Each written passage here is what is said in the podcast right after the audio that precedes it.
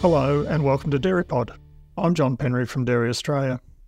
In September 2023, the Bureau of Meteorology declared an El Nino climate pattern for Australia. El Nino is linked with an increased risk of drought, heat waves, and bushfires, which we have already seen in southeastern parts of the country.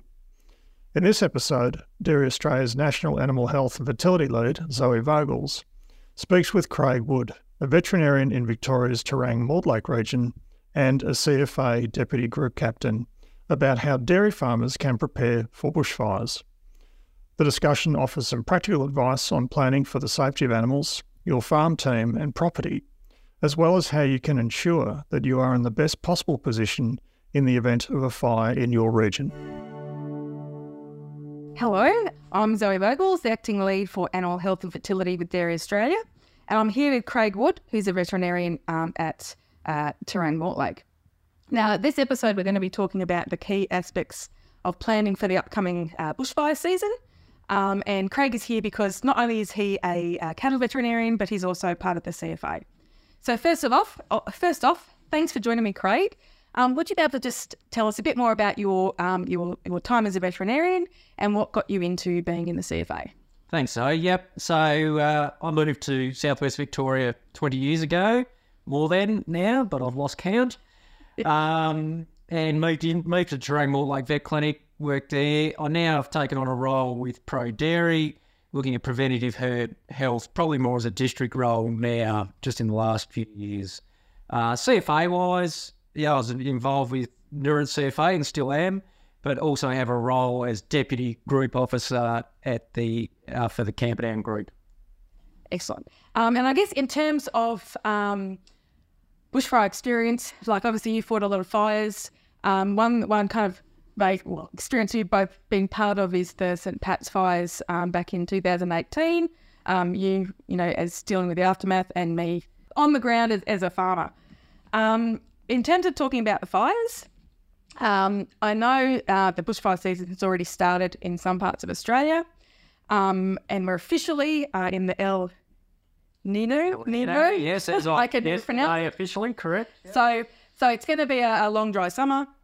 Um, so there's some some things that farmers um, can prepare for, um, and the first off is, can you talk through how farmers can plan for or prepare um, to, to how they would keep their cows and their young stock safe in the event of a fire or, or in the conditions that might lead to fire. Yeah, look, we'll often sit and talk about this, and it's it's good to actually sit around the table and have a bit of a chat about this, and not wait till the last minute before we uh, think what we should be doing. I think often young stock are overlooked, and they're often not even on the place, and so that can be an issue because they may be kilometres away, certainly around here, and off farm. So managing them is probably harder sometimes, I think, than managing managing the milkers. So having a, a paddock or something that's that's eaten out, or in you know a paddock that's got crop in it, would be a really good start, especially for for your young stock. Come dairy, it's difficult because they're going to move day on day. Um, so knowing where they are and where you would like to get them if a fire did come through would be something that, that I'll be looking at doing. I'm not a big fan of having a massive 24 page plan for what am I going to do if a fire comes because the cow's going to be in a different place. So it's more about, I think, sitting around and going, on these days that are not looking particularly good. So it doesn't have to be a catastrophic day or anything like that, or not even a total fire ban day, but days where the wind starts picking up and, and our relative humidity is low and a fire could get going. Just knowing, I guess, where the cows are, who's going to go get them. Often farmers are sitting on the back of a truck as well, which is another issue. So they might have already been called off farm. A lot of a lot of our clients and farmers are, are part of the, the CFA down here in Victoria. So knowing who's actually going to do that would be a good start. And where are they going to go? So, do you have a, a, summer crop that they can get to safely, or are you going to bring them back into the dairy with sprinklers on?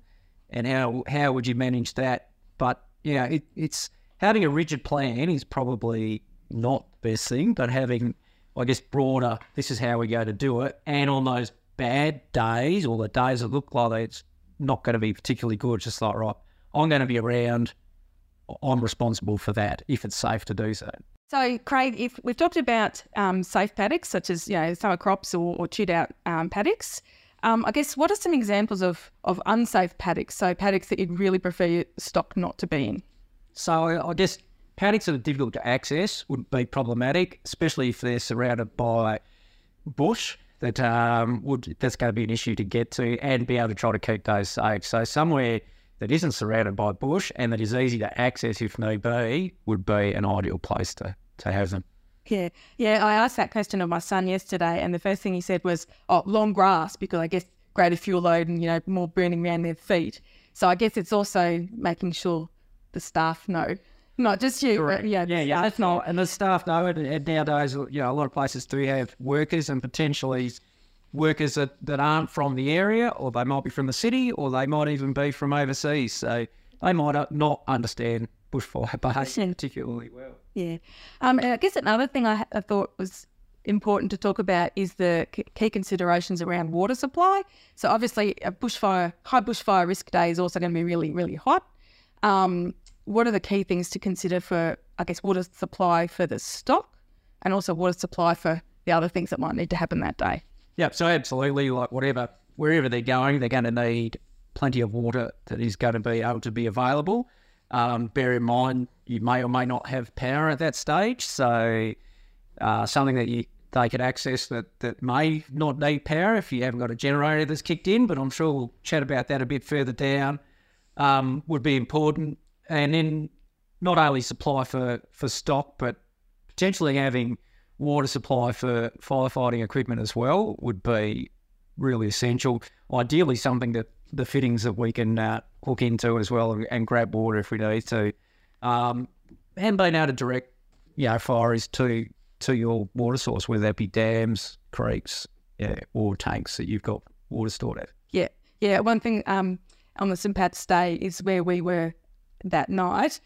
We have a dam there, and the CFA actually set themselves up there with a pump, and they were coming back and refilling from our dam. So, like that for me was very uh, comforting because I knew that they knew where we were. yep, that's right. Yeah. Um, so I guess there's there's talking about you know protecting the cows and making sure they get water. There's also about protecting um, the dairy and the infrastructure. And I guess there's a couple parts of this. Like first off, it's what are the key things um, you recommend in terms of reducing the fuel load um, and how intense fires will be if they actually come across your property or if there's a spot fires. So I mean just following your basic principles around uh, houses and dairies is the same thing. It's just making sure that, that we do have reduced fuel load around buildings.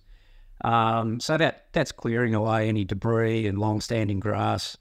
Not on the day, obviously, but start doing that now as we're heading into to our fire season down here.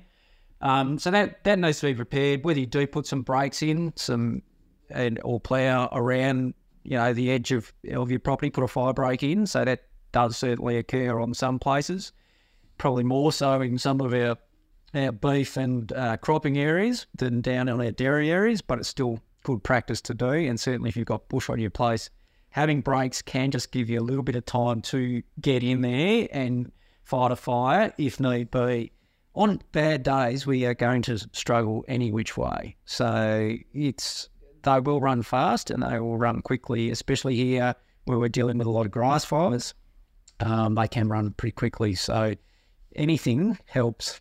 So, Craig, we've talked about reducing the fuel load.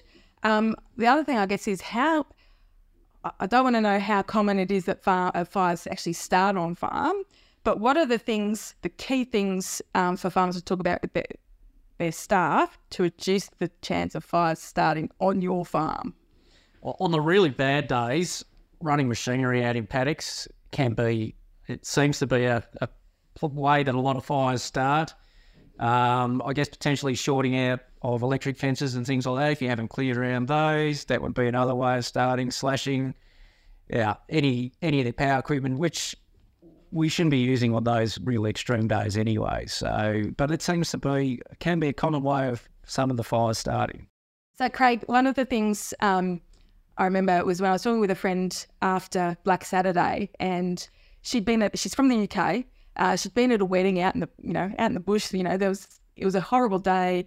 There are fires burning, and she just didn't have any idea about fires. Um, and one of the things is we've mentioned earlier is that farm staff are either from other countries and they don't know what fires do, um, or they're even from different areas. Um, I guess what are the key weather conditions that increase the risk of one bushfire, but also really bad bushfires that farmers can really make sure their staff know about? So I guess the main one really is is wind speed, and that's probably one of the biggest factors. So certainly temperature plays a role. And often it's down certainly southwest big, you know, as you get your higher temperatures, you often get less humidity. So it's kind of a combination of a few things, but it's the wind speed that probably gets us. Um, and it, and it makes a lot. I mean, fire behaviour is going to be a lot worse when we've got a higher wind speed. So it doesn't have to be a 43 degree day for a fire to start and get running, and and for us not to be able to wrap it up. So, so I guess just to give me an idea, what's what's a, a bad wind speed and what's a really bad wind speed? Well, we had 100 k an hour winds through the other day. I wouldn't want to Yeah. be fighting a fire in those, but um, yeah, when we're sort of up 20, 30 k an hour is starting get out there. 50 k an hour's getting up even further. I'm a sailor, so I'm talking knots most more to me, but yep, certainly as we're getting those wind speeds up, there's a there's a whole equation that goes through and lots of fire behaviour based off wind speed, relative humidity, and temperature. So it does.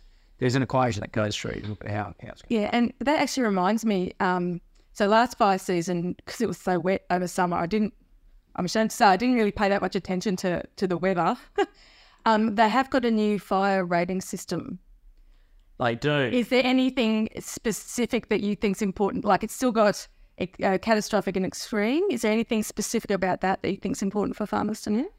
Um, it says that it was high and yeah, high and extreme and catastrophic. Uh, I got myself a diagram so I could remember because it was new, Craig. Where it is, and it's now Australian wide. It is. It is. Uh, moderate, high, extreme, and catastrophic. Yeah, well, moderates aren't as bad, but certainly once we're getting into high, extreme catastrophic, and then you've got no rating, which we would be at at the moment down this way as it's raining outside in this part of, sunny Australia. Yeah. But um, yeah, as soon as, as soon as you're even into high, there's the potential for that fire to, to start going. Once you're in catastrophic, the chances of us being able to get resources there in time are going to be limited. It depends on where you are, obviously, too. Like we're talking of just fairly southwest Vic, you know, it's fairly populated. We've got a lot of brigades fairly closely situated. But as you move to other parts of Australia, that's not going to be the case. Um, and they're just the time to get out the door, not to, you know, and if it's a bad day, there's potential that there are other jobs as well. So you can't be reliant on a an appliance getting there within five minutes. That's pretty unrealistic. And actually, there's just one other thing I wanted to ask you. Um, when when you're talking about um, the weather, um, what is the importance of the cool change and and having people know what that is? So again, that's going to be specific probably to us a little bit down in southwest Victoria. So Do they not have cool changes in other parts of the country? like will, but they we from different directions. So it's us Yeah. knowing our weather down here. So we in general in southwest Vic will be northerlies through to a southwest change. I'm sure it's different in other parts of Australia, which I won't need to know about. But it is important that we do know that that's going to happen, and as you know, as farmers, that most of our fires possible like will probably come from the north. This is why wind direction is really, really important to know and what it's going to do. So if we've got, say, a northerly in southwest Vic that's burning, and then we get the change, so what was the flank of the fire will now become the front of the fire. So it it really can cause havoc, and we're, we're certainly on the fire ground. That's what we're looking for, and we will know when that change is coming through and try to resource it as best as possible. But yeah, farmers certainly need to be aware of that as well. And I guess, like like I said before, it's it's also making sure that their staff know about it and their families and all that kind of stuff as well. Um, okay, so I guess one thing going back to the actual um, protecting the farm um, and and the infrastructure on the farm. Um, is there anything uh, in terms of equipment that farmers could consider if they want to actually either fight spot fires or help, you know, defend in certain cases? It depends on where people are. Quite a few people actually have gone and bought ex ex fire brigade and appliances. And certainly, as I go a little bit further north, a lot of farms will have their own firefighting truck, and, and will man that during the um, during those periods uh, where there might be the risk of fire starting. So they'll have that ready to go. Make sure that is working if you do have one of those.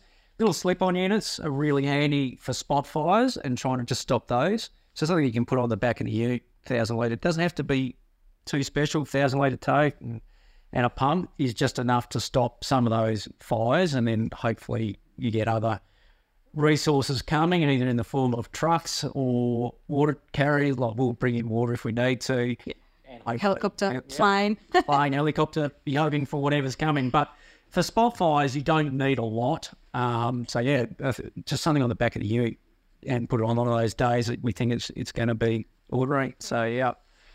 Um, I guess the next thing I wanted to ask you was like, what are things that farmers can be, be doing now uh, to prepare for after a fire? So that that's either after they've been impacted by a, farm, uh, a fire themselves or after their their um, region's been affected. So you know, there's been a fire somewhere else and it's taken out all the power for a, for a section. So what is what are some things that farmers can be doing to prepare for that?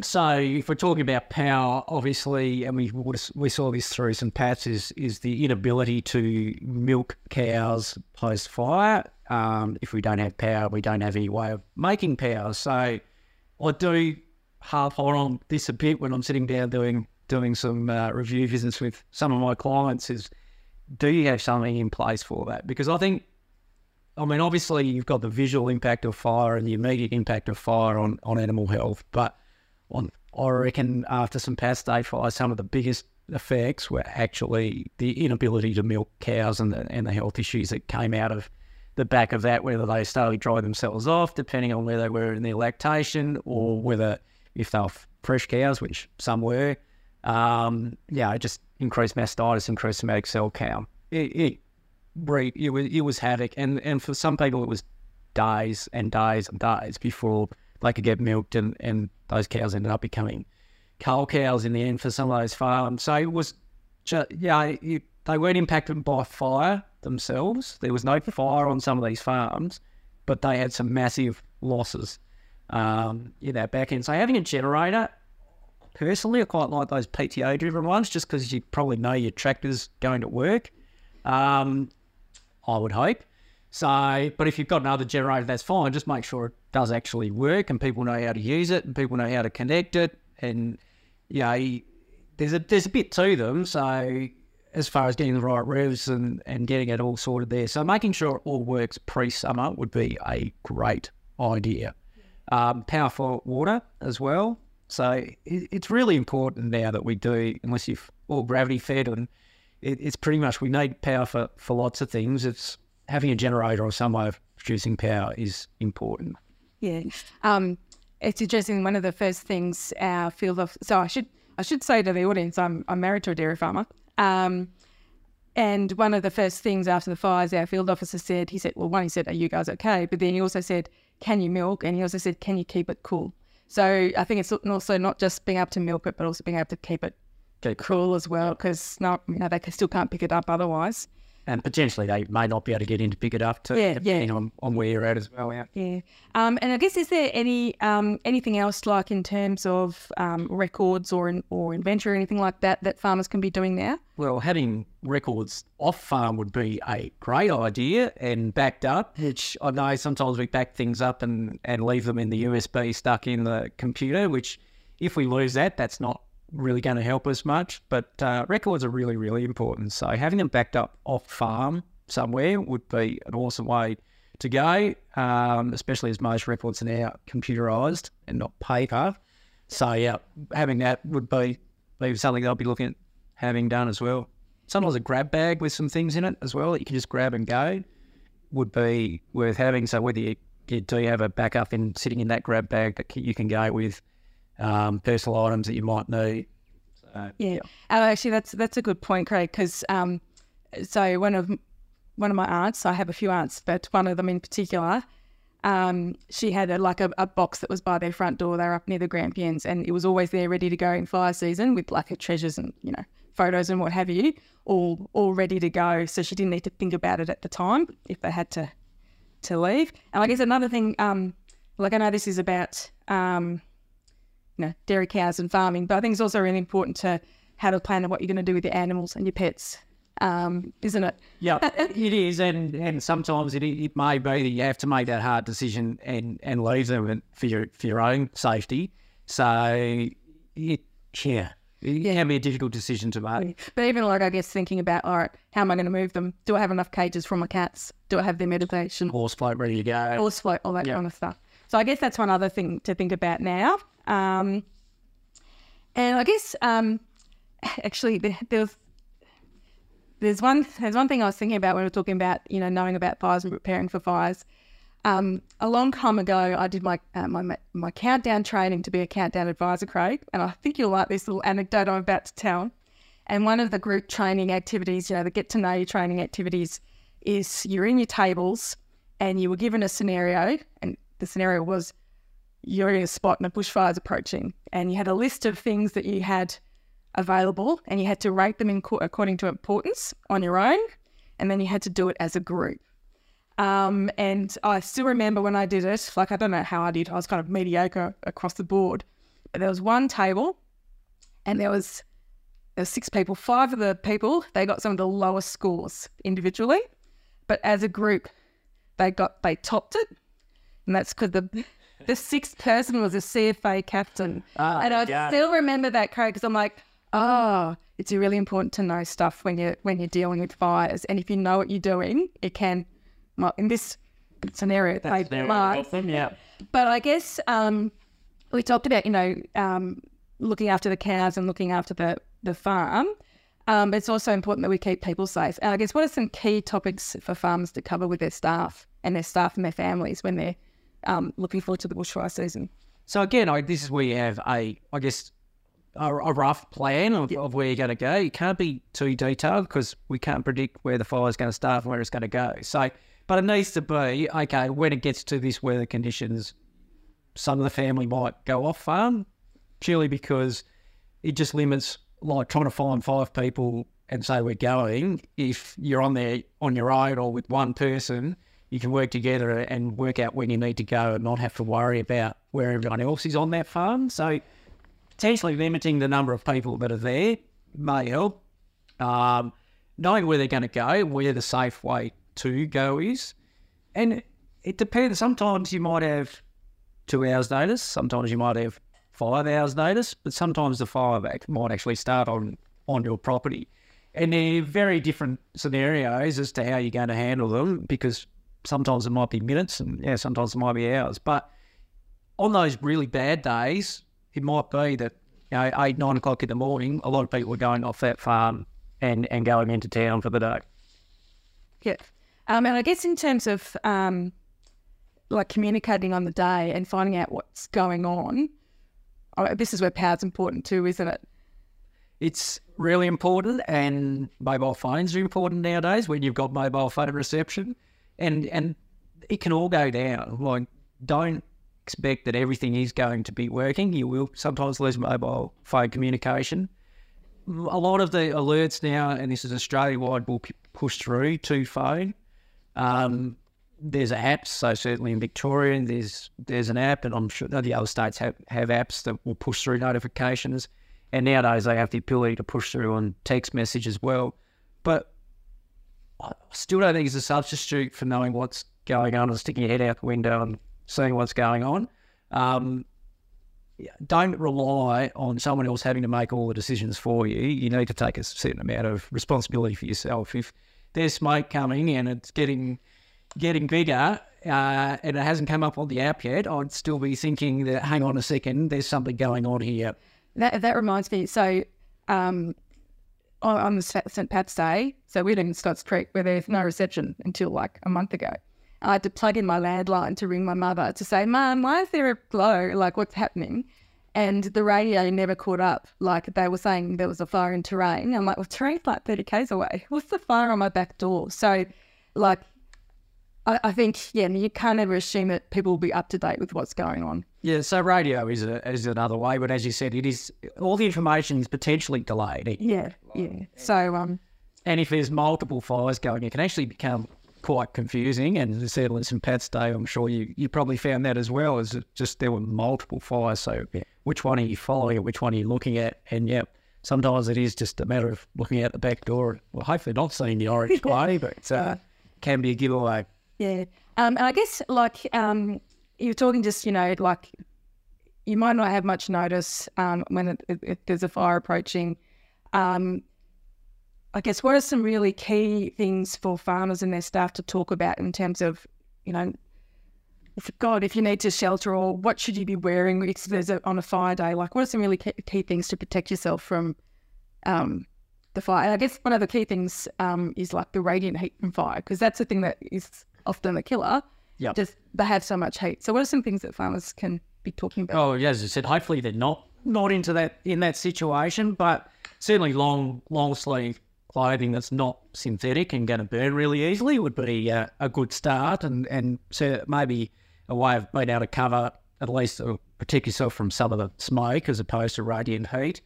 Um, being able to shelter, often the house is as good a place as any as far as shelter sheltering is concerned, and having water like that you can uh, wet things down and, and try to keep the fire from getting too close to the house. And again, if you've had all that preparation um, and we're clear around the house and the radiant heat shouldn't be as bad and the house is probably as good a place as any as to shelter. But again, it's going to depend on, on what that fire is doing. Uh, this is where you you got to be able to just be able to think on your feet a little bit. Yeah. Yeah. Um, yeah, I guess I guess one thing I was uh, thinking of is, you know, like, but like the other day I had to get some stuff ready and, and go to Melbourne for the week, and it took me so long to get all the stuff I needed. Yeah. Um, and like if I had to do that on an actual fire day, like it would take me so long. Is is it worth people like right now going through and say, all right, well, what are the things we're going to be having ready to go on that day? Yeah, so this is opposed to the grab bag that we are talking about. Well, there's grab bag. Just, oh, and there's just equipment floating around. But I think, yeah, as I said, maybe a ute and yeah, long sleeve clothes um, that aren't synthetic would be, be a good good place to start.